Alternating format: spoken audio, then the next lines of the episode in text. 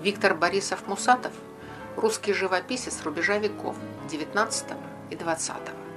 Он был ни с передвижниками, ни с академистами, ни с авангардистами. Он был сам по себе.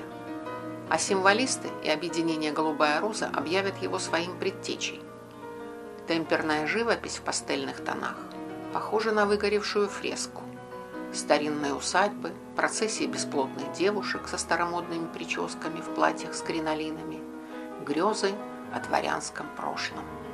На вопрос, что за эпоху он пишет, художник отвечал, да никакая это эпоха. Это, знаете ли, просто красивая эпоха.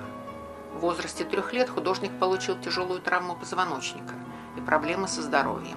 Прожив 35 лет, Борисов Мусатов создал 77 неповторимых картин. В них светлая грусть и какая-то мистическая тишина.